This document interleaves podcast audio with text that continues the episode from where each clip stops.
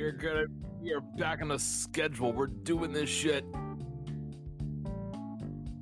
All this is supposedly. Hold on, speak one more time.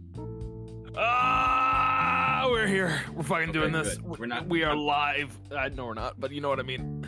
No, I'm just like I just wanted to make sure that because uh, when we left last time on episode uh, 22, uh, half the episode the audio wasn't there and I could not save. it. That's why we went all the way back from 2023 or, or 23 that didn't happen because uh, minus wasn't available, and then 22 I just could not salvage no matter what I tried.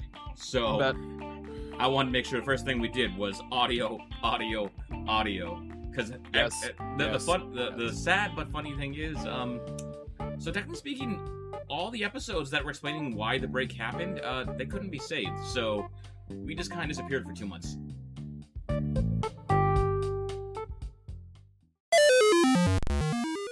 Why it must be Ragnarok because we have returned. Hello and welcome everyone to the VG Weekly Roundup, your number one unranked weekly video game podcast. Every Tuesday at 9:30 p.m. ish cent- uh, Central and Thursday at 8 p.m. ish Central Time, we come to you live with our collection of the week's biggest gaming news, host topics, and what we've been playing right here at twitch.tv slash CLOSP. That is twitch.tv slash CLOSP, C-L-O-S-P. Please remember, if you have Amazon Prime, have Prime Gaming and one free monthly Twitch sub for any channel. We'd love to be that channel for you, but if not, you know what? That's fine. For once, that is okay because you can still support us by liking, rating, sharing, and following the podcast on all your favorite podcast services. We're talking Google Podcasts, Apple Podcasts, Spotify, and so many more. And I'm being serious. It's getting to a point where you can actually like you, you can't sell a stick without hitting a tree that drops one of our episodes.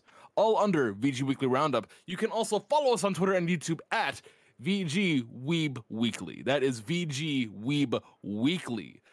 Oh god, that feels so fucking good. Oh. P, I got the I got the fucking chills, man. I got the goosebumps. You feeling it? You feeling it? Yeah.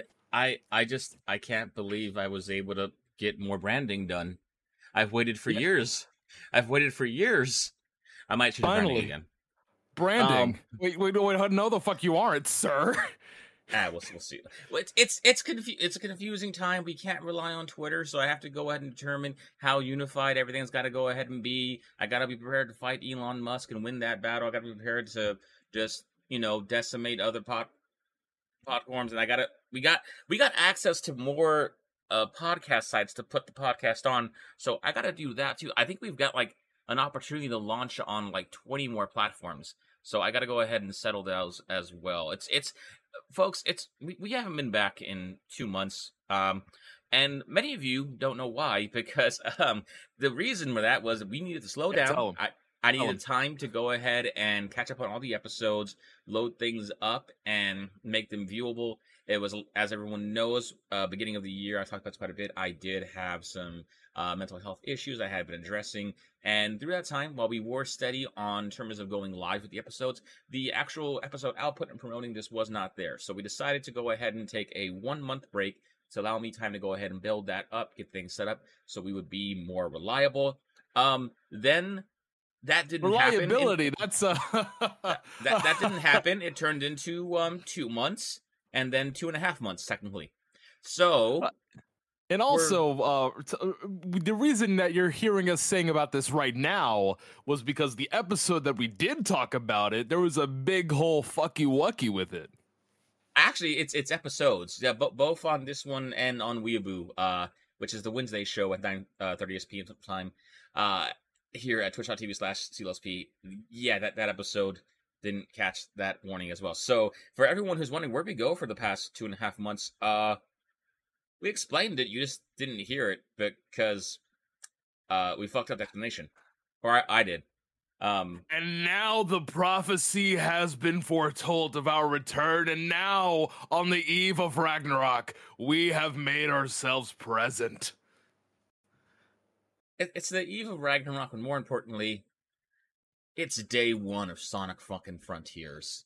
Well, no one cares. No, no, no, no Oh, one cares. oh, that shit, yes, that shit's yes. gonna die. No, no, no, no. It's it's it's oh god, oh god. Ladies and gentlemen, you have to understand something. I am absolutely Sonic Frontiers over God of War Ragnarok, and you know why? Because I went to therapy. I'm healthy, and bitches love it when you go to therapy. If you are, if you are as well, Sonic Frontiers over God of War Ragnarok. There's one thing you have to understand. You fuck. You absolutely. Or that you're on the fuck. bandwagon and you're just trying to go for the one that's less popular, thus being a hipster, and thus trying to get the uh, the the impressive oh a real peak gamer achievement award.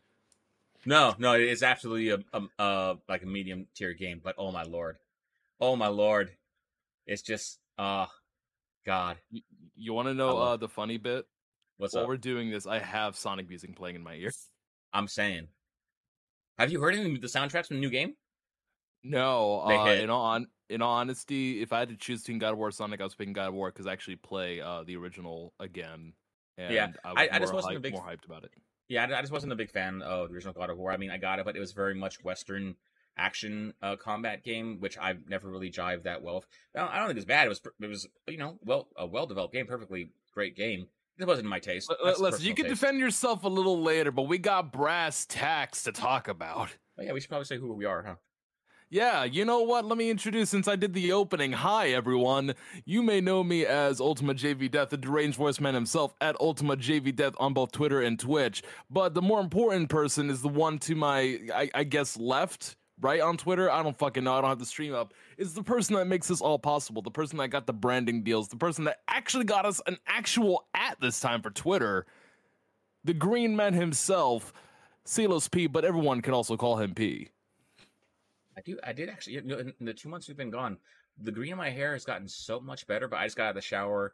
I, I just got a plain white tee on, so that's why no, no camera tonight. But the, the the green is there. The green is good. The green is healthy.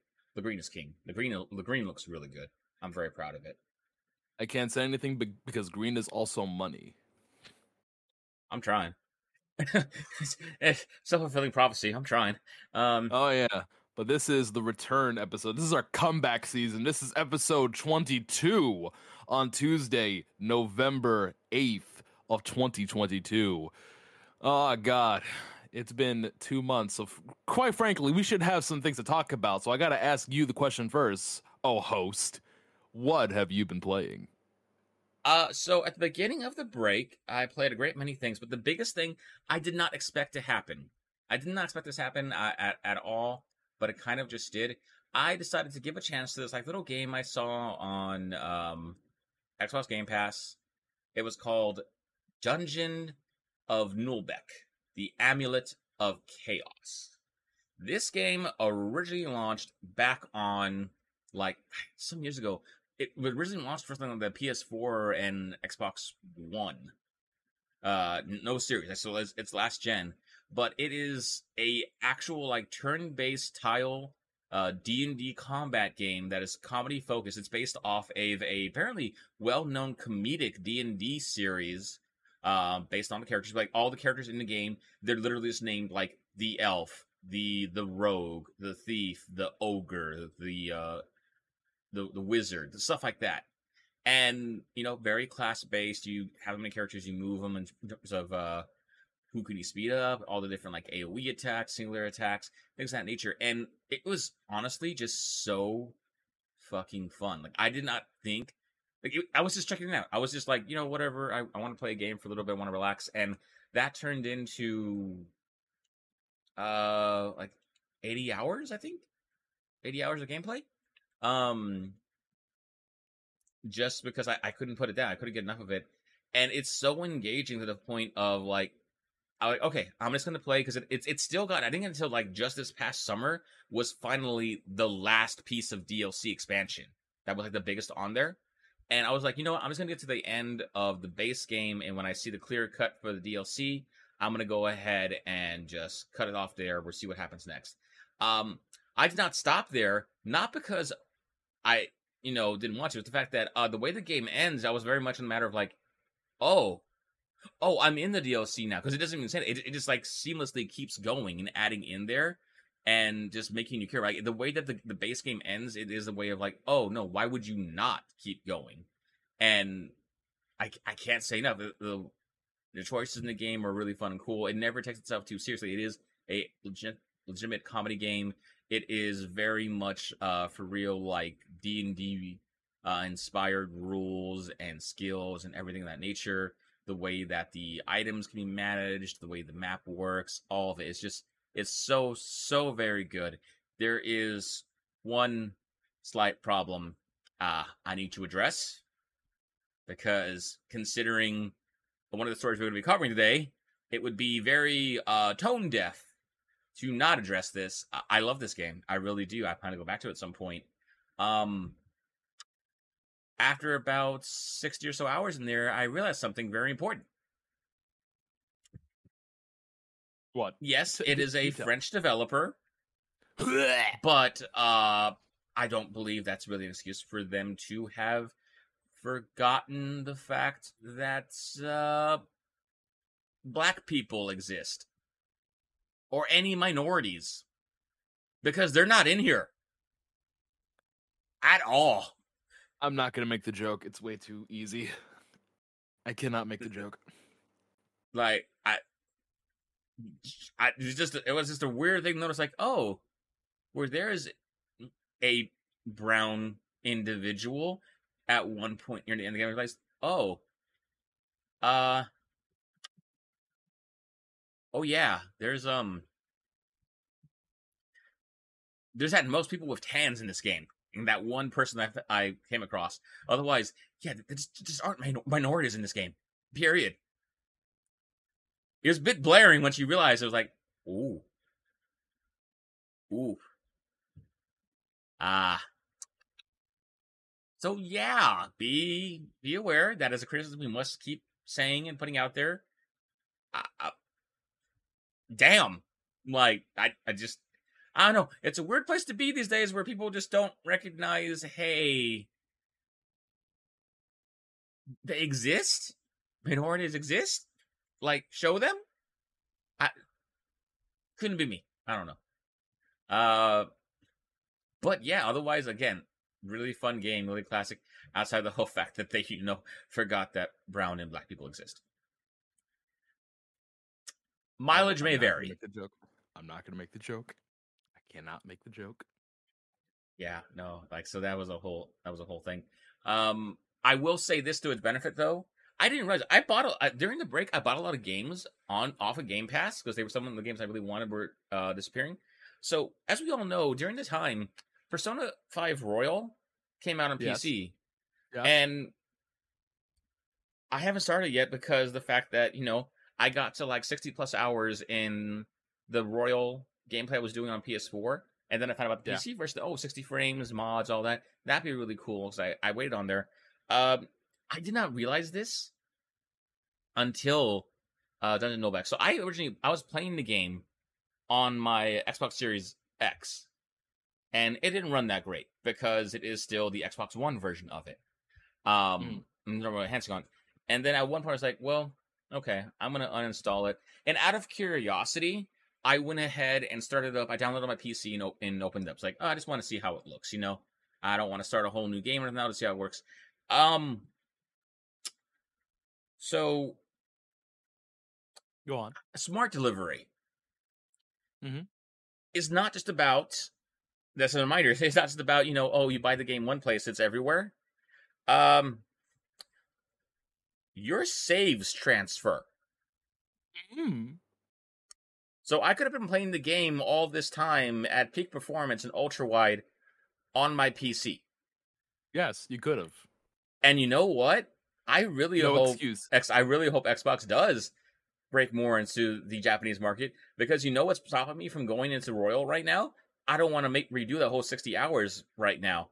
But but had Sony had the forethought to just make things fucking work,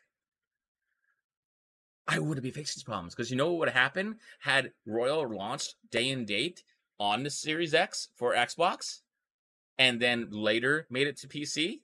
Guess what? Guess what? No excuses. You'd been playing this. It would have just fucking worked. Games need to just fucking work. No excuses. Games should just work everywhere seamlessly. Carry the saves over. What the fuck are we doing here? Well, it's different encryptions between uh Sony and Xbox. which is why it's- uh, certain games can't work with cross progression. They they both have cloud saves. It's just cloud saves. Mm. Uh, so yeah, that was me. Well, I, I had to stop. I, I had to stop from making this com- this other comment, but uh, watching that trailer was like, man, this is really just upgraded Divinity Two. Just, Which is- upgraded, smooth, Mimi Divinity Two. I could see that. Yeah, yeah. Honestly, It is literally the same uh, play style, just a lot more memes. I'm, I'm I'm assuming lack of a character creation. yeah. No, they're they're all like fully voiced. Uh, I'll give it that. It's fully voiced. It's it's fully voiced. There's not actually a lot of production in there. I'm very much surprised. Like it's a, a cool little game. If you get a chance, please look it up. I might, I might. Uh, but this the, these past two months have been a roller coaster, and I don't have the time to go through every single little game in minute detail. So I'm just gonna say this: we I'm fortunate that we had the two month break because every year in the past three years I've been streaming, I've been doing a thing called Spooky Season, to where I started off on September, and then we ended off uh November second, aka Dia de los Muertos, and so for the whole two months I've been playing horror games or at least games with a very spooky um spooky atmosphere. And it all started with a little game called Little Nightmares. 47 deaths in one stream, Silos P. 47 in a single stream. Which we did beat Little Nightmares, by the way. In one go, I to die 47 times and beat the game. And you know what? Someone threw down the gauntlet. If I have ever made it back to that moment, I would have to snort G Fuel. Not just in Little Nightmares, in any game. So, I, as an idiot, as most idiots do, say, you know what? Bet I'll take that challenge because I could never get to it. And for a while, I had them going. We played through Bendy and the Ink Machine. We played through a little game called Martha is Dead, which I highly would not recommend. Uh, we played through uh, on other people's uh, streams. I played um, a game called pa- Pacify. I played through Phasmophobia. Um, I played through. Um, sorry, I have to look at my own little list right here. Uh, fucking, I played through uh, the Typing of the Dead for like a minute. and then I played a, a, a nice little arcade game called House of the Dead Remake, which was really fucking fun. And then we got to the Resident Evil showcase. And that just made me go, you know what? I'm just gonna play some Resident Evil until the DLC drops. So I did it. I spad ran through Resident Evil 2 on Leon's story, played through Claire's story, um, completely skipped through Resident Evil 3 because we were getting close to uh the the, the, the destined day. So uh, from that point, I played through Resident Evil Revelations 1 and 2 because I've never played those games. By the way, if you've never played Revelations 1 and 2, get off your ass, get on PC, go on Steam, and get those games. They're really fucking good. They They're are. not mainline, but they're really fucking good. And they're multiplayer. Someone put that they're multiplayer. And they're, I believe, the uh, they but came out either uh, uh, Revelations one, I believe, came out right before six or right after six, one of those two, and two came out uh way before seven, right before they went to the first person mode. And honestly, those two game stories, ah, God, it's just just ah, chef's kiss, double chef's kiss for those two games, really fucking good. And the story is just. and then we played through seven. We played through seven uh for a day right before the Village DLC, which um I will get to in a moment. I'm gonna save that especially for last because I feel like I need to give that one a little deep dive. And then afterward, we played through uh Little Nightmares 2 because it was another day. It, it we were in the last three days of playing, and I said, you know what, I might as well get Little Nightmares 2. 48 deaths. Why do I do things to myself, Pete? Why do I why do I accept challenges? I, I 'cause the don't- I don't stream- know. Because the stream after Little Nightmares 2. By the way, uh Little Nightmares 1 and 2, both wonderful, wonderful games. 2 is basically a prequel to Little Nightmares 1. Um, very, very fun game, and I had very fun playing both games. It was it was very poetic playing one at the very beginning and playing two at, the very end. It was I didn't plan for that. I'm glad I, it, it just happened. But uh, we beat it in one stream yet again, and so right after I decided to play one of my favorite DLCs, the Joe Baker DLC, End of Zoe in Resident Evil Seven, where I had to snout some hive nectar, and that was basically uh, spooky season. I got some more horror games for next year. I got a few that I do want to play outside of spooky season, but uh, yeah, the biggest capstone, which is probably where I have to ask you to get the video trailer because I'm gonna talk about this. What? Uh, Shadows of Rose. Yeah, okay, I did have that one up. Yep. Make, making me doubt myself.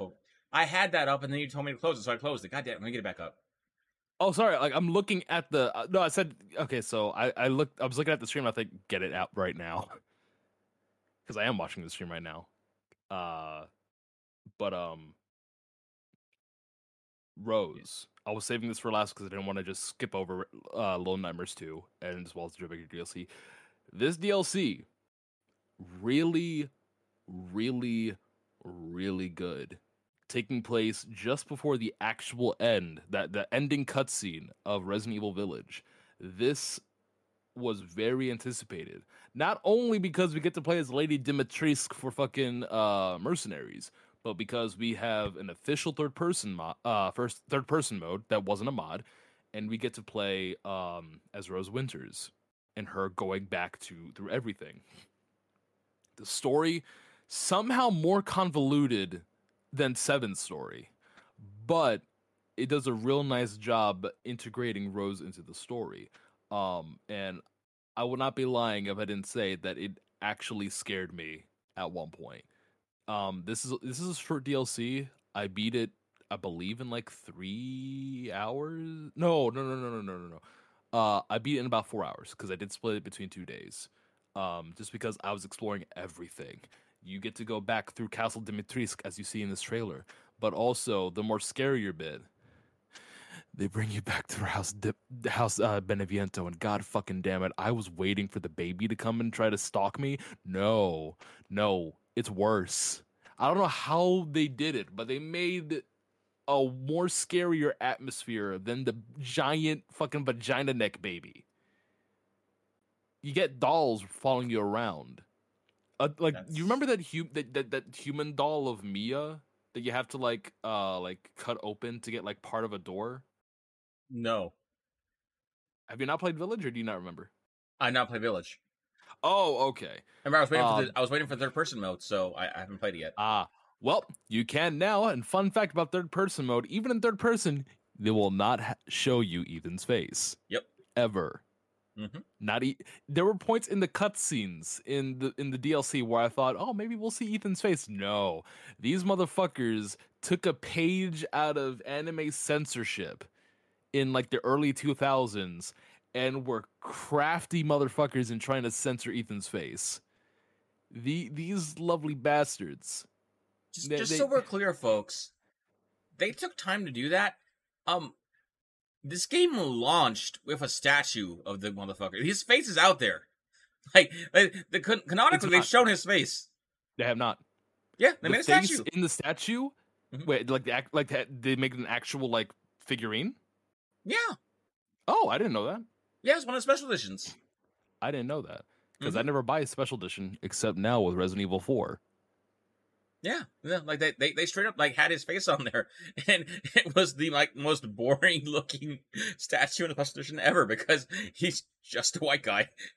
Yeah, But- he's just he's some guy, which ho- honestly makes makes playing as him more appealing and seeing all the shit he does. I like Ethan. Ethan has somehow grown to be my favorite Resident Evil male character, even more than Chris Redfield, which is something because I love Chris Redfield to death.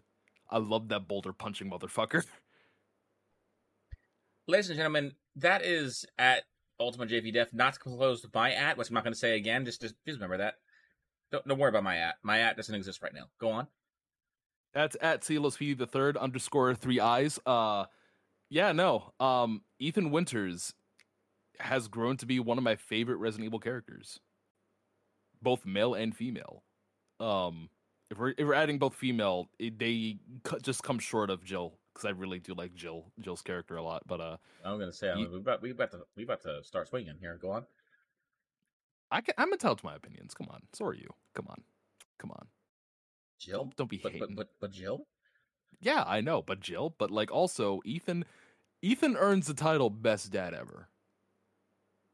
He earns the title best dad. His only downside is um staying with Mia cuz fuck Mia Winters in every fiber of my being. And if you have never seen my stream, good.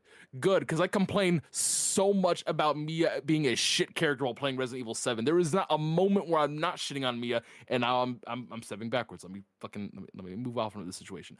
Um, Village of Shadows. If you ever have the chance to get it, please get it. It's so great. And if you don't, if you don't want to get it for the DLC, get it for third person because uh, Resident Evil Village in third person is actually viable. It's really good. Um, e- e- especially if you play it on console and you can't mod it because PC has had third person for a while now. Thank you, modding community. Anyway, that's all. Uh, that's all I have to say. That's that. That's all the dick writing I got for Resident Evil Village until Resident Evil Four comes out. Oh, also, uh, Reverse finally came out, so yay! No, no, no, no. I heard a lot of begging and complaining for this game. Tell me your thoughts. Oh, you you want me to go? Okay, fuck it. More dick writing. So, Reverse. I am actually very pleased with it. I am very pleased with it. Okay, that's quite enough all for this, for this episode. No, no, no, no, Um, no, no, no. You wanted me to say it. Nope, nope. Fuck you. No backpedaling now, motherfucker. I was going to spare you until you told me to say it. Now I gotta say my piece. It is a decent game. It is not a great game. It is decent. It is literally just a six-player free-for-all. And whenever you die, you turn into a creature. There is a lot of room for improvement. Don't get me wrong there is a lot of room for improvement. And after a year, there is no excuse that there should have been improvements. But base game, what we got right now, it is decent. I have some issues, but in all honesty, it could get better in time. I haven't picked it up because Village came out the same day as Modern Warfare. So I was playing mo- more Modern Warfare than Reverse. Uh, because I like first person shooters a lot more than third person shooters but as a game all in all having played the beta twice the original beta and the beta for uh, village of shadows reverse is a decent game i wouldn't it's also a free game so there's no real like bitching and complaining about spending wasting money in it because if you spent money you spend it on village you spent it just getting village you just got it for free um there is a battle pass system there is uh like three or four maps currently and I do want to see it grow, but for now, it's decent. I'd give it like a six, a soft six if we're doing number ratings, which I don't think we should ever do number ratings on this show. That No, would make us very pretentious. No, never. Not even once. I hate doing that. Yep, well, I did it for you. uh, all right then. Right now, now that we're we're done talking about what we did for two months, and that was just a fraction of what we did for two months. Let's get to, through some stories that happened within the last three weeks alone. Three Yeah. stories. How about that? Let's uh. No, that was a hell of a time to take a break. Um, so Yeah, First- first- the first moment story we're gone, yeah, the moment we're gone, five or six big mainline stories happen to just pop out of the woodworks, and we had zero t- chance to actually like, go over them because more another one just kept coming right after the other, then right after the other, then right after the other. So we just So- picked like three of the ones that we want to talk about. yeah. So first one up here. This is coming from uh, Molly Taylor at PC Gamer. G4 TV's short-lived revival is disappearing after 11 months. Not a everything moment of silence for G four again. again. All right, that's enough of that. Any, um, not everything benefits from a reboot or revival, and unfortunately, the 2000s gaming gem G4 TV is one of them. Following key layoffs, the channel is shutting down a mere year after its launch, its relaunch. As reported by Deadline, why did I think I said that wrong? Anyway, as reported by Deadline, staff were informed of the shutdown via an email from Comcast Spectacor CEO David Scott.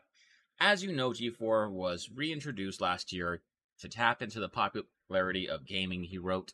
We invested to create the new G4 as an online and TV destination for fans and to be entertained, be inspired, and connect with gaming content. Scott blamed low viewership and a lack of sustainable funds for the reason behind its failed second chance. This is certainly not what we hoped for, and as a result, we have made the very difficult decision to discontinue G4's operations, effective immediately, Scott continued. I know it's disappointing news, and I'm disappointed too. The sudden announcement is said to have affected a few dozen employees, some of whom weren't even aware of the network's closure until tweets began circulating. The completionist uh, Jirard uh, Khalil uh, replied to Wario64's announcement tweet saying, Hey, this tweet is how I found out I lost my job. How neat. According to the Washington Post, journalist Nathan Grayso opened in. Oh, I don't know why that's there. Um, yeah, Nathan Grayson. That's weird. What is it? Anyway, other employees found themselves abruptly locked out of their Slack and Google Drive accounts with little explanation following Scott's email. Grayson added that allegedly some major content creators featured on the channel were charging day rates of around twenty-five thousand to thirty thousand dollars, a pretty wild amount. R R R I P R I P. This came at the same time. We don't have the same uh, notion of it. This came at the same time that Fanbyte Media also got shut down, which was an up and coming video game website, journalist website. Uh, really good content on there, really great people behind that. And so within the course of the same weekend, both of these groups went down out of nowhere. It's just sad to fucking see. It really yeah, is. Um, and if you if you and if you call yourself a a pro gamer, then uh, you would have definitely have uh, have seen or heard of G4, um, whether it be in the recent 11 month span or back in the day, back in the early to mid 2000s, where it really hit its stride. Um, G4 has been around for a very well to- uh, uh, uh, for a while. I shouldn't say G4 Tech TV, like G4 is why this podcast exists. Yeah, like that. That's uh, my introduction to like podcasting and video game shows and what they could be was watching Adam Sessler back on extended fucking play on Tech TV and being introduced to more like out there anime when it was like anime unleashed or something like that and just some of the weird shit happened they, they were like early on like crazy podcast shows but on network tv at a time when network tv was still a thing so it really did have respect it had a name behind it um and th- the sad thing about it is for me before they launched, I actually was watching them quite a bit before they officially launched a giant fucking studio with larger tier people when it was kind of just a few groups on there um or a few people on there doing like you know like x play and certain stuff like that that was really cool because it fit into the era that we're in right now of content creation smaller groups curated and identity i also had the original japanese ninja warrior which is how i got into g4 This is true. Um, I think, and I say this with that much respect to everyone who's working at G4. This is not a comment on their work ethic, their the the quality of the content they were on there for the vast majority of it.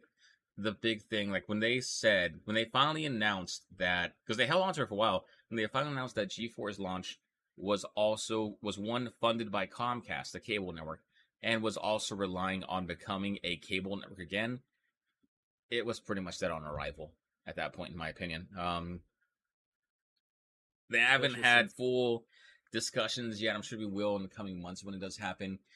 Of how I think it was Adam Sessler who was tweeting about it recently, saying that this time around, it wasn't that this attempt was worse, it was just stupider.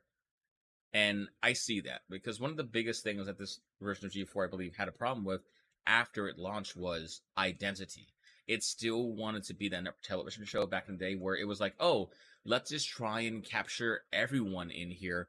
And that's not the era that we're in anymore. Now it's a matter of content creation, content control, content management, and uh, identity. The biggest reason we went ahead and also took that break for this last two months was the fact that uh, I could not manage the full like curation of the content we're putting out and helping us to better establish identity of like what our content is, what's going to go ahead and be, because that is going to be what goes ahead and sells. The fact that they were spending twenty five thousand. The fact that you're spending all that for like daily rates of certain hosts. Don't get me wrong. If you can get that, of course, absolutely pay people what they're worth, get their get your bag, all that nature. But it just seemed like so much unnecessary spending and such a wide net of content on there that it just didn't make sense of what what are you trying to be right now? Like you can't be like the age of MTV is long since over. Like that's just not what this um the zeitgeist of like this kind of situation is because yeah they say like oh it was gaming content like but was it really like they had xplay they had a lot of esports work on there that kind of from my review on there like after they officially launched the the esports content would kind of never get the pop that it's i felt they were aiming for in my opinion.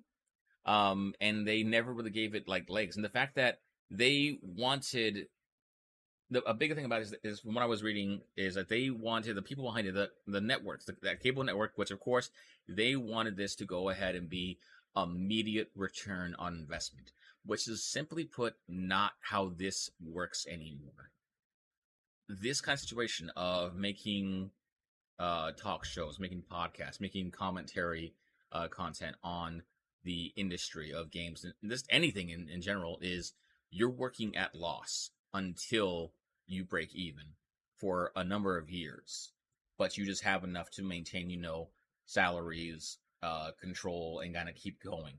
The idea of profit is such a not if you're if you're getting into this game hoping to like make profit like early on i don't know what to tell you like just keeping things running is hard enough like i can tell you so many times of like the in this last two months as well. Like just even on our small little thing right now of like looking at what we can do, what can happen, what, what needs to be managed. It's such a situation of like we're I I've said this before. I believe in the things that we're doing on here, but even I know in this small little space of ours, this little piece of the pie that we have, it's a matter of like, oh, we're growing to a point where it would make so much more sense to have someone else on to be handling all these different like uh curation and editing jobs outside of the host who are on there. So the very idea of that and then like but still keeping it small and then you look at something like this version of G4 was like why the fuck did they have a giant goddamn studio? Why do you have a giant fucking building of multi-layers and all these different employees when it's like what what, what was what was the going on there? I, it really leaves me like just like how it, it kind of angers me.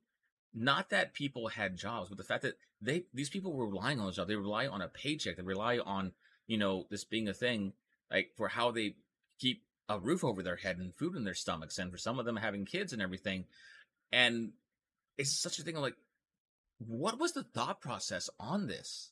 Because it's kind of like I, I can only imagine like what Adam Sessler was uh, tweeting on there, like you know, um, it was as dumb or as like, yeah, like it just it's such a weird thing of why did they want to do it this way? This they never like so many people I think of trolls and shit like that when there was the the apex moment of uh Frost calling out the sexist comments that were going on there and so many people like yeah no she told us not to watch we stopped watching blah blah blah blah like oh go fucking I don't know secretly buy into the penis enlargement pills little piece of shit but that's the thing about it is like that was that moment was something that the entirety of this network failed to do this time. It was identity.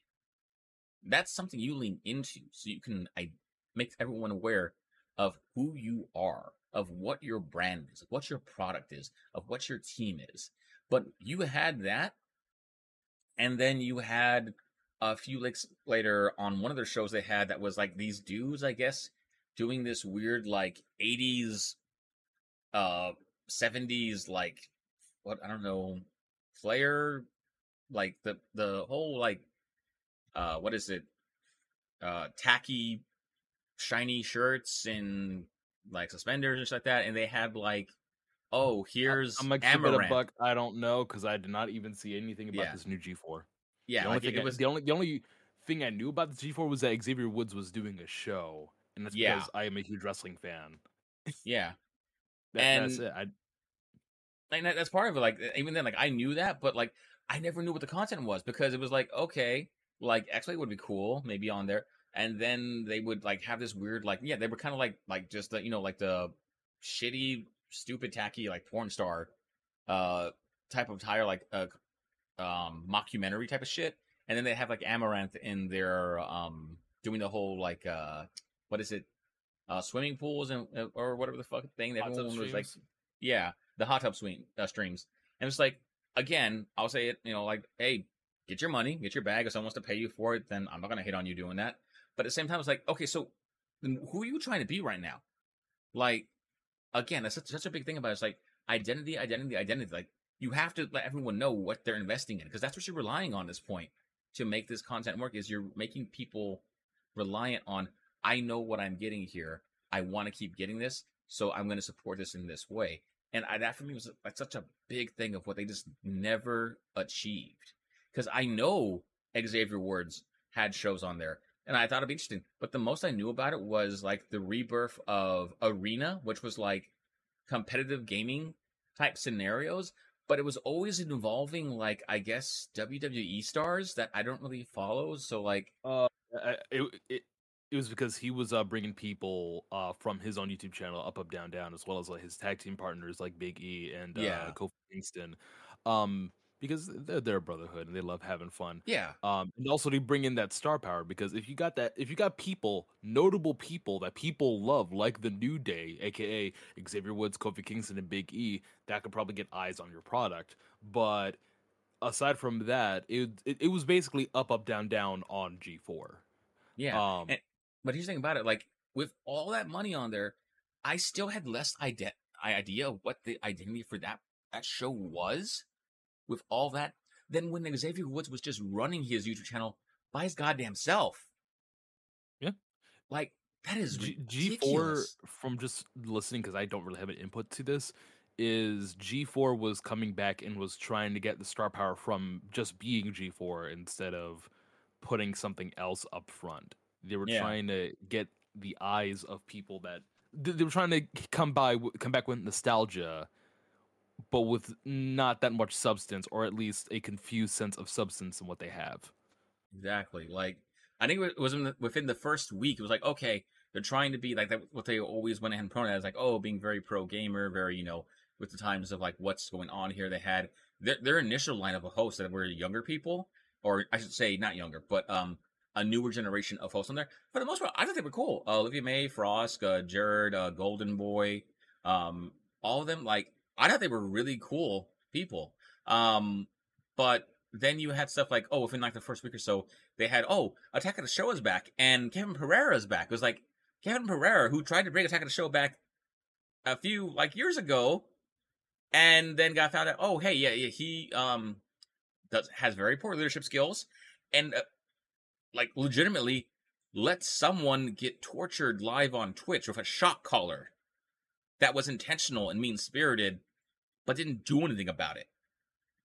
And I was like, how how the fuck is that person still there? Like, what the fuck? And in that same week, that individual being there and then popping off on being pro NFT in the narrative space of games that were so anti NFT. Like, wh- where again? It just boggles my mind. Also, honestly, up- upsets me. Of like, they just ne- the people behind it, which is you know, admittedly, cable network who do not succeed by identity. They succeed by mass product to get as many eyes as they can.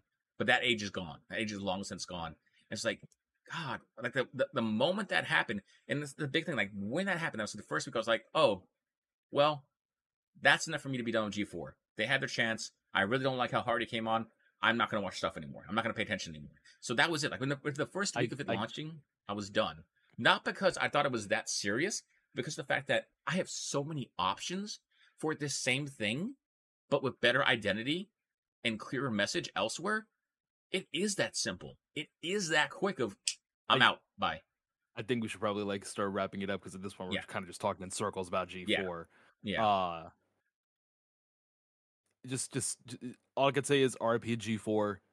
Yeah. If you ever come back again, which I feel like you're gonna come back again at some point, uh take notes, don't do what you did, and don't try to do what you did uh almost 15 years ago. Like, One networks are dead. They're not going to happen. It's not going to happen. Like again, I- to the, I- I will- the creators ask- behind there, So the creators behind there, I, respect your work. I don't. I don't want to hate on any of that. You you did good work, and I wish the best for everyone who lost their jobs on there. Absolutely. Just, let me let me dwell on this for a moment. Uh just don't do what anybody else on YouTube can do. Cuz that's basically what G4 spawned. And doing what you did to spawn what YouTubers are doing right now is not going to help. You got to reinvent the wheel again. just That's it. scale down like shit. Like so many successful YouTubers that I follow, like people who are on camera, they still do the behind the scenes editing work and all. Like just, just you got to understand what your product is. Like you got to understand scale. Uh speaking of understanding, let's talk about this next one cuz this one is uh took a turn. Yeah. Um I should probably I should probably ask this, but is this like the most updated version of the story? it's about as updated as I could find to encompass everything to a certain point. Everything else to get like the full full story would have been like a four pages long essay. So we- Yeah, this, is, alright. like, this is like the best condensed version that I found. All right. So, as we say at the beginning of every episode, and if, you, and if you're new here, hi, hello, greetings and salutations. I am the deranged voice man himself. I am Ultimate JV Def, and this one is about the thing that has been sweeping the nation lately about uh, Helena Taylor, aka the original voice of Bayonetta. This is from uh, Paul Tassi over at Forbes, and this is uh, Bayonetta's voice actress admits she was not offered only 4K for the new game. Uh, so the Dem has broken on the already messy Bayonetta 3 story, in which the game's original voice actress Helena Taylor claimed she was offered only 4K to reprise the role for the game. She said she declined, and ultimately the role went to a new actress, Jennifer Hale, which I believe is killing it as the new Bayonetta. Uh, from what I've seen, I have to. I, I'm I'm still devices I'm getting the game or not because ha Switch titles, sixty bucks. Mm. Uh, that sounded shockingly low to everyone who heard it, and most of the industry, fans and fellow performers alike, rallied to Taylor's side. However, now Taylor admits that she was not offered just, quote, just 4K. Rather, she was offered at first $10,000. Then, when she balked, another 5K.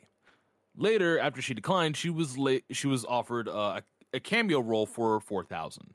That is where the um the original like weird twisting of the words came from Elena Taylor. But let me continue before we get onto that.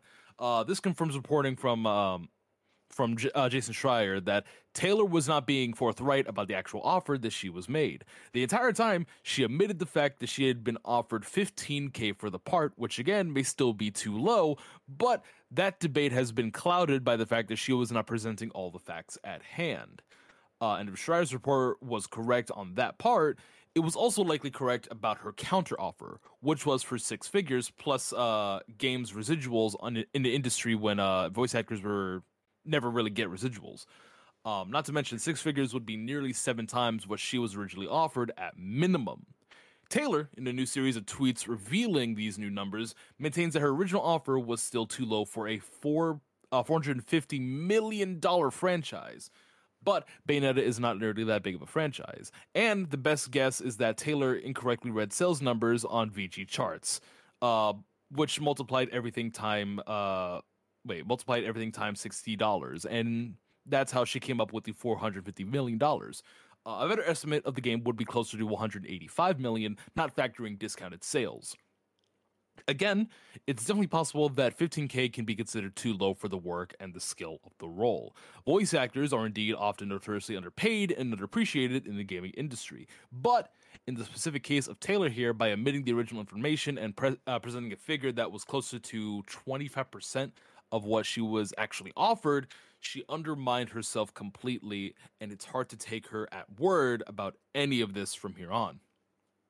Taylor is still calling for a boycott of Bayonetta 3, offering a list of charities to donate to rather than support, quote, greedy Platinum Games.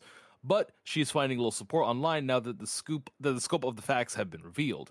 I'd actually be somewhat them talking, not me actually, but I'd actually be somewhat concerned about Platinum uh, taking action against her for attempting to directly harm sales of the new game by misrepresenting the facts, which created a giant online firestorm. But we'll see what happens from here. As a uh, as a would-be voice actor who has been part of a game, who has uh, been part of smaller projects, um, the the biggest lesson here is know your self worth, but also the fact that um, the, the, part of this is correct that a lot of uh, voice actors are notoriously underpaid and underappreciated, especially since a lot of us are basically um, private contractors. If I had to, if I had to make a comparison to anything, um, when it comes to this whole situation, it wouldn't be as bad if she just came out with the original, um, with her original uh, offer. Because again, 15k is low uh, in the grand scope, in the grand uh, grand scheme of things. Sorry, I'm I, am i am actually tongue tied because this actually infuriates me. Um, because here we have someone who we all looked up to. A lot of people love Bayonetta as a character, uh, especially the voice behind Bayonetta. But when uh, we're also given misinformation as well as um, just a whole shitstorm of I've been treated mis- un- unfairly, as well as uh, going after Hideki uh, Kamiya, who, granted, wasn't treating this in the, the, most professional of light, and even privated his account on Twitter. That was hilarious. Uh, the whole situation was kind of just a shitstorm that started from something that could have been rectified had all the facts came out. Um, would people still rally to her? Having having known these facts, probably, but the fact is that she kind of was being a little deceitful, and this whole situation just became a whole big fucking mess. Um, but yeah, no, uh, this whole situation, I don't know what's in store for her anymore. I don't know whether she's going to be uh continuing any sort of voice roles when it comes to video games but th- this whole situation kind of went out of hand um p can i get your thoughts before i just continue fucking talking a tirade uh i think my biggest thing about here is the fact that i don't even want to like focus on being upset with the individual or backing either one side or the other really it's more a matter of like it's it's like they're saying like voice actors are underappreciated, underpaid, and need to be taken more seriously. This is such a what what angers me, concerns me, is the fact that this is such a slap in the face, not necessarily in the work that voice actors are doing to go and get paid better in the industry itself and taking the, the art craft seriously, but the fact that it's a slap in the face and of the movement of so much work that has been done by so many individuals to push the unionizing of the games industry and proper pay rates on there and voice acting it's itself especially as someone who does podcasts for both video games and anime and how much more people are trying to push to get voice actors across the board into a union into go ahead and pushing things on there to making things better for everyone along with video games themselves. And the idea of it's not even a matter of like oh things are messy uh, he said she said that's one thing. It's another thing to go ahead and make accusations at someone who is a very, very uh, active and at times face proponent pro union, such as Jennifer Hale, and how much discrediting that puts on the movement itself. Like, I don't think people realize, you know, like again, the reason why I'm not worried about being angry or upset about this in terms of like any individual is the fact of like that is such a big deal. That is a big deal. Like I I do not believe that Taylor is union. I believe that she is independent. That's why she's having to do on there. Like some could say from my point of view, this is a very uh, good thing for being like pro union of oh she wouldn't have had to do all this arguing people because she would have had a union to help her with it. Yeah, definitely. But the fact that there was like just the the slap on the face of like yeah how does per- how dare this person take on this role. They don't deserve the role. They don't do anything for the roles. Like that, you don't you don't do that. Like we have to, and we're gonna keep pushing for being pro. We're gonna keep pushing for standardized pay. We're gonna keep pushing for better benefits, better you know, just overall better environment. Then we also have to take into factor like, don't just like decimate and discredit the movement and the individuals behind that movement. That is and such a big jump thing. in and say that uh, it is it is very unprofessional to one bury someone else's uh, role when you yourself declined said role because of not getting paid the way you wanted to get paid. Again, I get it. 15k is a bit low for a franchise that is hitting the millions, but you have no room to talk about how someone will never be the voice of Bayonetta. Uh, using words that she said in her videos, in her fucking blown up videos. God damn, that's like at 12 million right now. Um, she has no room to say that, especially when she again turned down said role after she felt like she, she were not pulling, uh, giving her her worth, as well as going on a huge fucking tirade about the whole situation when she herself again was not being dishonest and was going off um off of uh, false numbers that she herself was coming up with. Like I just again, I'm not I, not even to care about the he said she's just the simple fact we're not we're not taking the, sides. how the situation was handled. Of like that is just my my biggest thing. I'm like, what was I was waiting for is like, okay, when this happens, it is a very common thing to see within the online community voice actors react and support an individual making these claims because they want to go ahead and you know be supportive of each other. It's a common thing you'll see all the time when it comes to pay disputes. The biggest which thing was, that was happening at first. Well, no, which here's the thing about was that. happening. Here's the thing about that. It was happening in my of my point of view with younger individuals in that community who were not the established voices of actually being in unions. It was very much a, a quick of oh yeah, always be pro works. But yeah, yeah, of course you want to. it was a quick rally to a video Yeah. that didn't have all the information. It was primarily it wasn't any veterans that I saw. There were like no veterans backing us, and that was the first thing to me of like, why aren't people well established within this community who have been fighting for this? Why are they not stepping on it? Why? What? It's not just a matter of being pro Hale or anything. What is what is happening here? And as things went on, and more information came out, when they the big nail in the coffin for me was like when people like not just Jason Schreier, but also individuals at VGC were saying, "No, we've been given um, confidential proof of the pay rates offered," and it was like, okay. After that happened, we're like, and then slowly the support started coming in, but it was for Hale. I was like, okay, so for me, that was like a someone, some part of the union talked. They waited to react. They got their shit straight, and then you saw things happen. It was like, okay, And why would you do uh, that? And just just to give off uh for first impressions, I've seen uh, the day that the uh the videos came out. I believe it was the 26th, the like two days before the game would would actually come out. Uh, I saw all four videos at the moment, and it didn't really sit right with me after that first video. Everything started to feel a little fishy Yeah. um, from the second video onward. So already there was not, uh, there wasn't really that much support personally, nor it was like the situation doesn't sound or feel right given the quote facts that she was putting out there uh for whatever like it didn't feel like it was for a union it was for her own gain Yeah, which and it's part of me it's can it just- it understand just because sucks to again is your worth go on And I was saying, it just sucks to see. It was like uh, the, all the work that's been going on recently for being pro union to get people in industry across the board, whether it be voicing, designing, promoting, anything, of just getting so much work put in to push that, and then have someone, even if for a moment, put in that narrative like, oh, look at how I'm mistreated and blame this individual who is part of that movement. I was like, God, that is I- I, just I would like to shed light that they were not going after Jennifer Hale at first. It was uh, after Hideki Kamiya. Before we get it twisted, because we didn't really mention him uh, throughout this tirade. K- Oh yeah, no, Hideki Kamiya is a uh, how do I put this? Um, This was mainly Pathetic. towards Kamiya, Uh. Until uh, the facts came in, and then it became more about Jennifer Hale and their role i- as Bayonetta. The initial thing about Kamiya, he how he handled this was very pathetic, as you were trying to say. yeah. Like, very. oof. My my only like big takeaway, a thankful takeaway from this is the fact that he literally finally got slapped in his goddamn face and told, "Hey, go away for a little bit," and had his account like suspended because he was blocking that many people.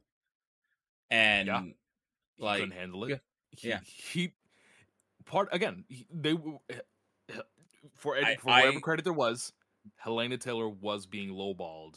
15k for an iconic role. Uh, The the magnitude of Bayonetta what like we, we can argue what whatever the final Yeah. number was. It is over a hundred million dollars in payout. We can argue how much actually goes back to the developer, how much that goes into uh, the publisher, how much that goes into uh, the actual manufacturing.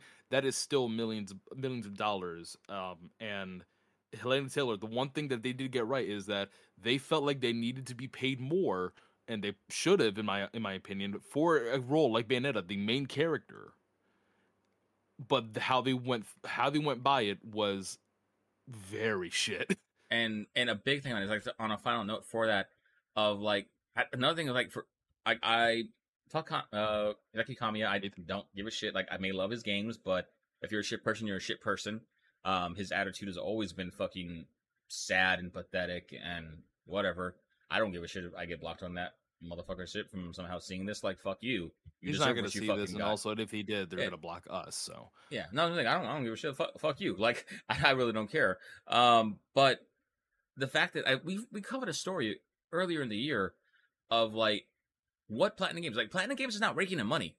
People forget that. Yeah, they're no. a well-known game. They're a well-known was- design company, but they're a well-known developer. But they're not raking in money. They they have they're infamous, but that doesn't mean they're uh, like the most successful. And they're that was another point I was gonna try to make. Yeah, That they are wholly owned by Nintendo right now, and whatever whatever they had going on, money was not was gonna definitely be an issue regardless. Well, so they're not wholly owned by Nintendo. They have majority investment. They're no, no, no. Their, their majority owned is by Tencent. Ah, oh By god, Tencent. even worse. No, uh, Nintendo just holds the Bayonetta franchise because no one else wanted to fund the game. That's another thing to notice. Bayonetta technically didn't have the success to go ahead and survive after the first game. Nintendo came in and had to fund the sequel, and that's how things we've gotten to this point. That's why Nintendo's the one that has three, because again, not to this is not a comment on the content of Bayonetta. It's the matter of simple monetary The value behind it. But yeah, it just it didn't it didn't have it unfortunately, and like again though, and we have to bear in mind like yes, did Babylon's Fall fail? Was it a bad business decision? I could I would say all that absolutely, but we again we called the we we read the story earlier this year of like why are they doing that? Because they're trying to stay independent. They're trying to stay as they are. They know they have to go ahead and evolve to be something that is if they're, if they're going to keep their independence in terms of how they're making things and how they're developing things, they're going to need to try things that are um, regularly financially successful. That's why things like Babylon's Fall happen, and they fail. That is a failed game. Within the first year, before any of the expansions come out, they had to shut down the servers completely. That is a Yeah, it's dead. gigantic. It is dead. loss. Yeah, It was dead on arrival. yeah, that is a gigantic. That can't be over. It can't be understated how bad that is for that. So again, And now this This- this whole fucking uh, pu- uh publicity shit show happening right here. yeah, that will forever be part of their narrative. Like, fuck, fuck. Yeah. Also, other things by Hellena Taylor that were uh, also uh, spurred. Oh yeah, you, you, you mean like on, on release day when she had um hey go donate here and they were uh pro uh pro life and anti trans groups because they were Yeah. Yeah. So I, I'm I'm just saying like if Platinum wants to like ask for donations on patching out and putting uh Hale's voice on the old games, give me a link. Just hey, saying. Like, listen, hey, uh, Platinum, you know that where you can put that 15k to? Just give it to Hale to just revoice Bayonetta one and two. Boom, simple. Saying. As, as make it a hot reason. patch. Make it a hot patch. Re-release the game like you like you did on the Switch, but make it Jennifer Hale. Just saying. Just saying. Fuck TERFs. Anyway, let, go on. No, I'm, I'm just saying, fuck TERFs. Yeah, that's that a Yeah. statement. Fuck TERFs. So la- la- last story on the list, and I knew you were want you would want to talk about this. I, I purposely stayed away from this. Yeah. So last on the list is going to go ahead and be coming from Cameron Koch at GameSpot. Final Fantasy 16 producer addresses game's lack of di- diverse characters. Uh, Final Fantasy 16's setting is heavily inspired by medieval Europe, and as such, won't be uh, won't be be as diverse as, say, modern day Earth, according to one of the game's producers. The answer and the game's lack of diversity hasn't gone over well with some of the franchise's fans, speaking more than a few heated or sparking more than a few heated conversations on social media. And a new interview with IGN, Final Fantasy 16 producer Naoki Yoshida, Yoshi P, gave a long answer to a question some fans have been wondering since uh, the game's announcement trailer. Are there any people of color in the world of Final Fantasy 16? The game's trailers to date have depicted a bloody, dark fantasy tale filled with swords and sorcery, but so far have had a distinct lack of non white characters. These are white fucking people. These are very white fucking people in these trailers. Um, Keyword medieval Europe, just saying. Noting that his answer may end up being disappointing to some, Yoshida explained the reasoning behind the game's lack of diversity, according to Yoshida. Uh, uh, oh, according to Yoshida, there's a there's diversity in the game's world of Valisthea. Valisthea. Valisthea. Thank you. But that is not all encompassing and is synergistically with the setting we've created and is true to the inspirations from which we are drawing. Much of Yoshida's answer as the game's lack of diversity is attributed to the team's desire to be true to medieval Europe inspiration behind Final Fantasy XVI's world. Our design concept from the early stages of development has always heavily featured medieval Europe incorporating historical, cultural, political, and anthropological uh, standards that were prevalent at the time, Yoshida said.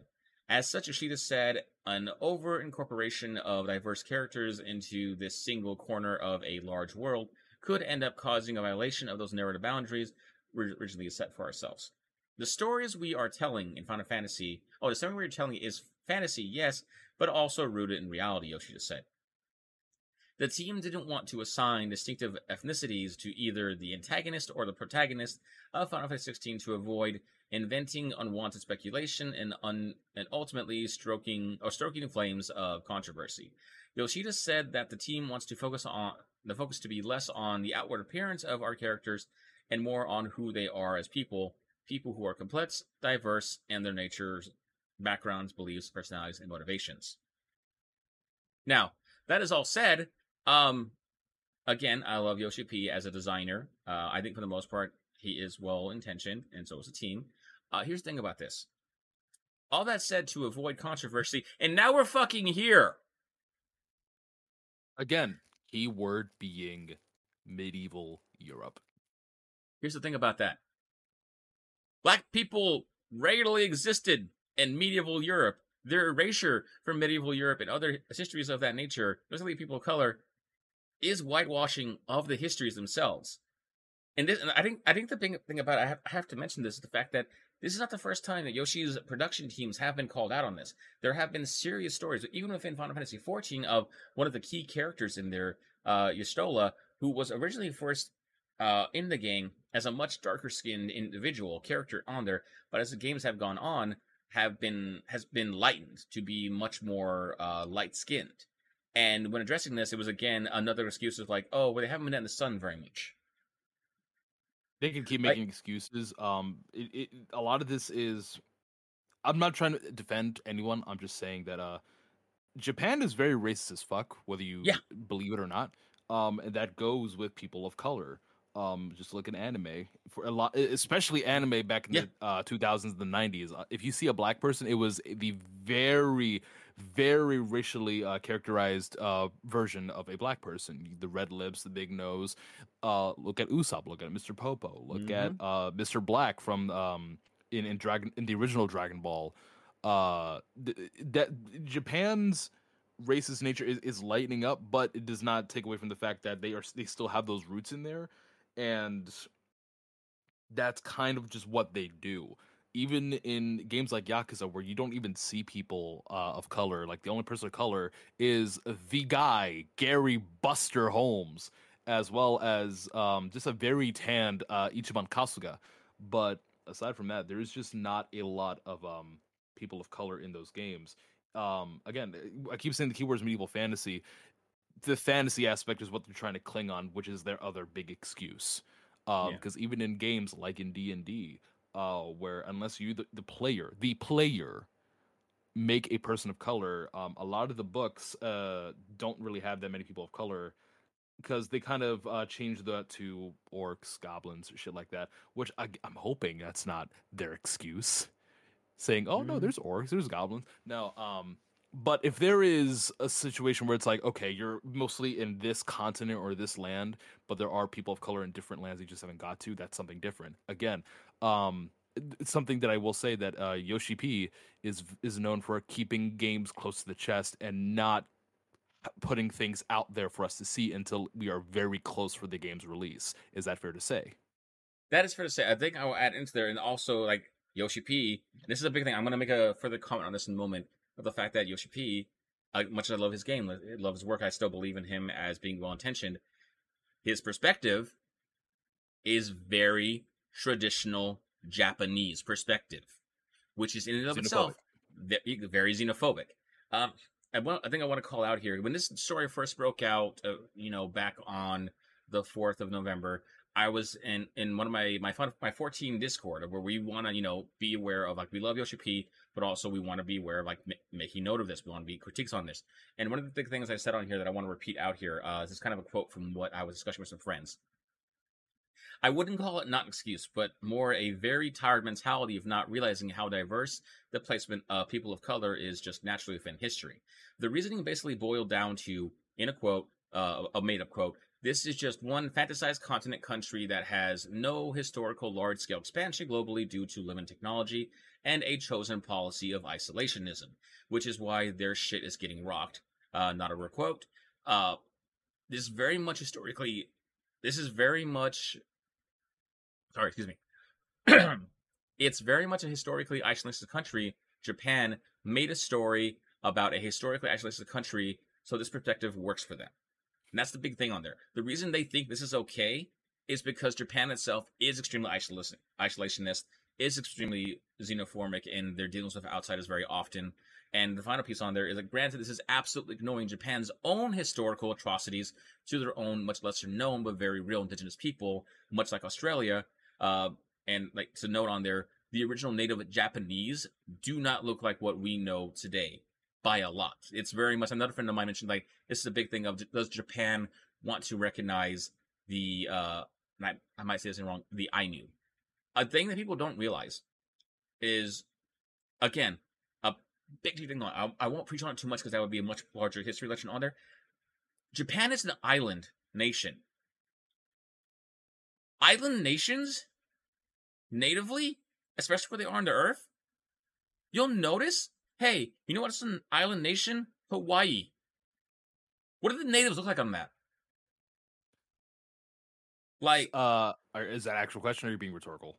No, that's an actual question. I want people to think oh. about that. Like island nations, historically, Australia, Hawaii, they're actual natives. They're actual indigenous people. How do they look? I, and now you tell me, does that make sense with Japan? well, Australia was also a prison continent where people kind of just shipped to. Yeah. Sorry, not to not to anti your thing, but like no, no, like, no, I, I get what you're saying, but it's like again, um, the the sad thing about why I'm trying to treat it as is like I don't want to turn into just hate on there. Another thing on there I'm reading from my head discussion is like this is absolutely a critique that should be pushed, but also very much a game of how much of a saint do you want to claim to be while still regularly in taking current day Japanese media propaganda? Because even in anime, you know, in the West, many people say, oh no, it's fine to go ahead and whitewash Japanese characters in anime because they all look white anyway, when that's a matter of perspective. But even within that context of, oh no, Japanese media, Japanese media of the light skinned, natural, like what we know as, you know, typical Japanese individual, there's a whole other history in there as well. Like, Which we're not going to get into because that's yeah. for that's for another yeah. time. And like no one's hands are clean on here, and it's it's a big thing. So like I my perspective on this has always been as someone who also does the anime podcast. Why this is such a a thing I want more critical thought on rather than this blame placing is the fact of so many individuals who are fans of Japanese culture, Japanese media, will always take on the stance of, oh, well, it's in the culture. You can't change that. You have to just like let it go. It's like, no, I believe in no, a world that can be changed. I, I believe in a world that we're reaching right now where so much more media is being spread globally, so much more communication is globally. There is a world we can address it. There is a world where we do the right thing about Watanabe, the creator behind Rurouni Kenshin, actually being in fucking jail like he goddamn deserves to be. Yes. hundred percent Like- yes. there is a way to change these things, but it's going to be new conversations. I love Yoshi P. I do believe it's well intentioned, but the sad fact is, this is him fucking up again over a subject he regularly fucks up over. And I need him to learn the fucking lesson. I need And Square again, Enix. Um, not not not to be the quote unquote that guy, but again, we we've only gotten what two trailers Yeah. from Final Fantasy 16. There is still one I'm assuming is going to be a very long game with a whole lot more world to discover. And again, Yoshi P being uh, a person that has a lot of his cards close to his chest, we could very much well see some change to happen, Yeah. or we might see people of color within the game. It's a low chance, but there is still some chance to see that. I'm not trying to defend it. I'm just saying we No, should really like, jump it- into it I- I do- because I do recommend everyone reads the full quote from the original IGN article. He does go into more details about it. Again, I don't like calling it not an excuse, but th- he does go into more details in terms of like it makes sense. he's trying Uh, to put he's it makes sense why they have that facts out there. perspective. Yeah, yeah, yeah. It makes sense why they have that perspective. Because again, it's a very Japanese perspective on there. that I still feel needs to be changed, he's but Yeah. he's an old head he's a nationalist as well as he is someone that is still stuck with their own mentality of media whereas in t- today's day and age that is very difficult you could you could you can derive any sort of media you can, you can derive any sort of inspiration whether it be from medieval fantasy or whatever the fact of the matter is um you we can no longer be in a society be in a community or um industry that's what i'm thinking of to where you can just do all of that and not have someone be like, "Wait a minute, you're missing so." Like we talked about with your game earlier. yeah, like plain and simple, like it's yeah, it's a it's a reoccurring thing. It's time it gets addressed. Like it, it can't just be a matter of like, oh well, it's a different culture. Like, no, no, no, no culture is free of this whitewashing bullshit. Like, it doesn't matter if they're not actual white individuals. The this is more this is so much more of a higher concept of just the disrespect and the erasure of indigenous people as a whole. These are things we must talk about, we must call out, we must continue to critique. There is also the argument, and it just came to my head. I do not believe this, but the question came up to my head is: um, this is a fantasy world where those sorts of um, those sorts of nationalities do not really exist. Which I feel like is an excuse that they could also very they very much make. Not that again, I've not seen any of these quotes. I'm just think this is just a random thought that just popped into my that's, head. that's the thing, though. Like, so you, that very point itself is like that is a perspective that a nation with the history similar to Japan could absolutely buy into and think of like, oh no, that makes sense, right? Because that's, I mean, that's kind of our thing. Like, and that, and that's kind of the problem right there of like, why again? This is not about spreading hate. This is not about me being angry at Yoshi P. This is not about me trying to Spreading push awareness. for a boycott of the game or anything of that nature by any means. But Oh, but it's a please, no. We have Let's not to have a Bayonetta three we- for Final yeah. Fantasy 16. we have to know. We have to make these critiques. We have to say. We have to keep have to- pushing it. It has to be known. We need to make it aware. Is, Yeah. is basically what. Um, again, time will tell. Uh, because that game's supposed to be coming out what 2023, 2024 Uh, no, 2023 this summer, this coming summer. this summer. Mhm. Then there is a chance that we will get one more s- exclusive trailer. And hopefully that will actually th- this conversation will kind of spark something, not just conversation between us. I mean, c- the conversation that people have brought this up that th- th- bringing up this issue up will probably have some changes further down the line. I highly doubt it, but it'll pro- hopefully get them thinking like maybe we could stand to change certain things here and there. it's not going to change like- if you don't call it out. It's not going to change if you don't call yeah, it out. basically, yeah. Um, not to mention it, Final Fantasy 16, Final Fantasy 14. Man, Yoshi P, you really gotta really need to make some changes in your life, bro. Yeah, like it's time for the it's time for the perspective to change. Like, time the pers- pers- ah, the fantasy European, um, black and brown people don't exist. It's not true. Like, plain and simple, it's not true. Like, I understand why certain cultures believe it to be true because of their nation's history. Uh, their nation's history is actually a lie, and no, they existed. They just fucking killed them, probably.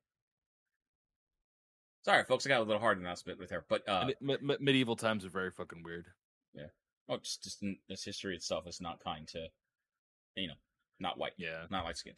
So yeah, it's it's it's a sad thing to see, but again, the reason for this conversation, the reason for this article, the reason I want to talk about it so much is the fact, even though it is a game designer who I do I do care for, I love their work, I love what they do because I get so much joy from the games. But yeah, no, I need I need him and so many others to admit to the need for a change perspective. I need to see this growth. I need to see that, that these this growth, this change. That is how new ide- ideas get made. It's how new things happen. That's how we get new concepts that no one would have thought of. Take a look at Assassin's Creed. They're all historical pieces, yet we have people of of varying colors and sizes in, in those games, especially even Odyssey, which was Mhm. primarily Greek. You still have people uh like Egyptian descent, other people uh within that those games still heavily uh used. There is no excuse that they should be using that goes against that.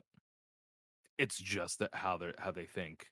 It's a it's a mind process that they need to change especially in this uh cha- in, especially in the industry today where people will pick that out will fine tune it and will probably cancel you if you don't Yeah, Like it- it's just a serious thing. I don't want to see Yoshi P go anywhere. I love his games, but again, I believe it's well intentioned. But I need I I need it to change. I need it to change. I need to stop hearing these excuses from him and everyone else in design and power uh position. more in the subject hey motherfuckers that make game that make uh, character customization do better uh people of color shadings people homies Yes, please. black people aren't jet black my guy we're not also incredibly glossy my dudes For fuck's sake, Google do better ethnic hair. Not just an afro. And no, not just black people. Just ethnic individuals as a whole. Google their hair and learn how to do a reference to get their hair right. Like, I- do I Shell normally the de- extra do, ram power for the hair we need do I those hair default to spiky hair anime bullshit from my character creators? Yes. I still want to see the actual hair types in there. Like, I know you didn't do it. Just just because I'm a fucking Um, weeb doesn't mean that you shouldn't be doing this shit. Okay? Just, Just Google. add some more options for actual ethnic accuracy. do if better you do than the a afro, cut please make and- it a giant fuck all afro. I want my Bobobo style afro. Thank you very much. Like,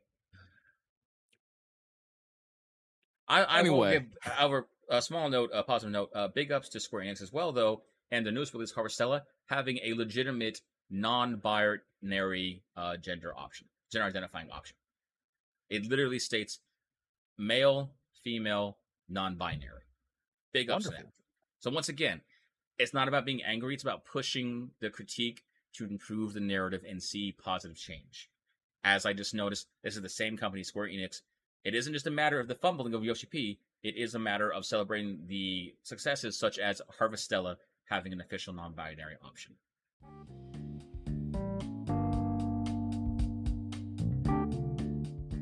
And with that, folks, that is the end of this episode. Mainly because I have a stream in like ten minutes, and under ten minutes, I gotta I get to. I, I, I, I want to play Sonic, so that's the thing too. All right, folks. Yeah. Uh, so, P, uh, do, do your thing. Do your shills. Yeah, no, definitely. We'll be back tomorrow night with the return of uh, Weeaboo Trash Talk. Me, myself, Gallant, and Mingo coming back and covering all the new Weeby news and stuff we've been watching on there as well. Please join us on Thursday night. It's going to be a later episode for me and Minus to come back because I will be seeing Wakanda Forever on Thursday. So uh, I will be back forever. extremely hyped. Yes.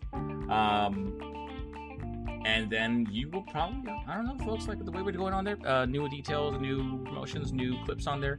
Keep an eye on TikToks, the YouTube Reels, uh, Twitters, all of that. Uh, and I'm going to be playing a lot more games now that we've caught up. So hopefully you're going to see a lot more just new and fun things out here. So we're good to be back, and we'll see you all next time. Later. Hey, hey, wait, hold on. What the fuck, bro? What the fuck?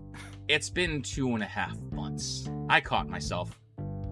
Yeah, goddamn. I said you could chill, but I mean, give, give me a little piece of the fucking shell pie. Goddamn, I got some shit to promote too. What the fuck? I, I, I stopped over the stop recording. We're still streaming. We're still we're still streaming. We're still recording. Yeah, Go yeah, on. Yeah, yeah, hey, hey, fellas, fellas, if you want a little after party, hey, come over to twitch.tv slash Ultimate Death where I will be playing God of War Ragnarok immediately when it hits midnight. It'll also be an ASMR stream. So if you like hearing my voice, but up close to the mic and person, up close to uh, person with the mic, come uh, come through. Also, you can follow us on Twitter and YouTube at VG Weekly because I have to make sure that we say that bit again because that's new. Yeah, yeah, yeah. At Oh. Weekly. branding, folks. Folks, follow the account, spread the word. Twitter might be going away soon, so please, if you love us, if you really enjoy the content, look up the names, do the follow, the review, the sharing. You you will never understand how far it really does go. It does make it does matter that you put an extra effort, and we thank you for it because it, it makes all the difference in the world. Thank you, thank you, thank you. All right, are we good? Are we set? Can we Yep, both go yep, play our yep. games now?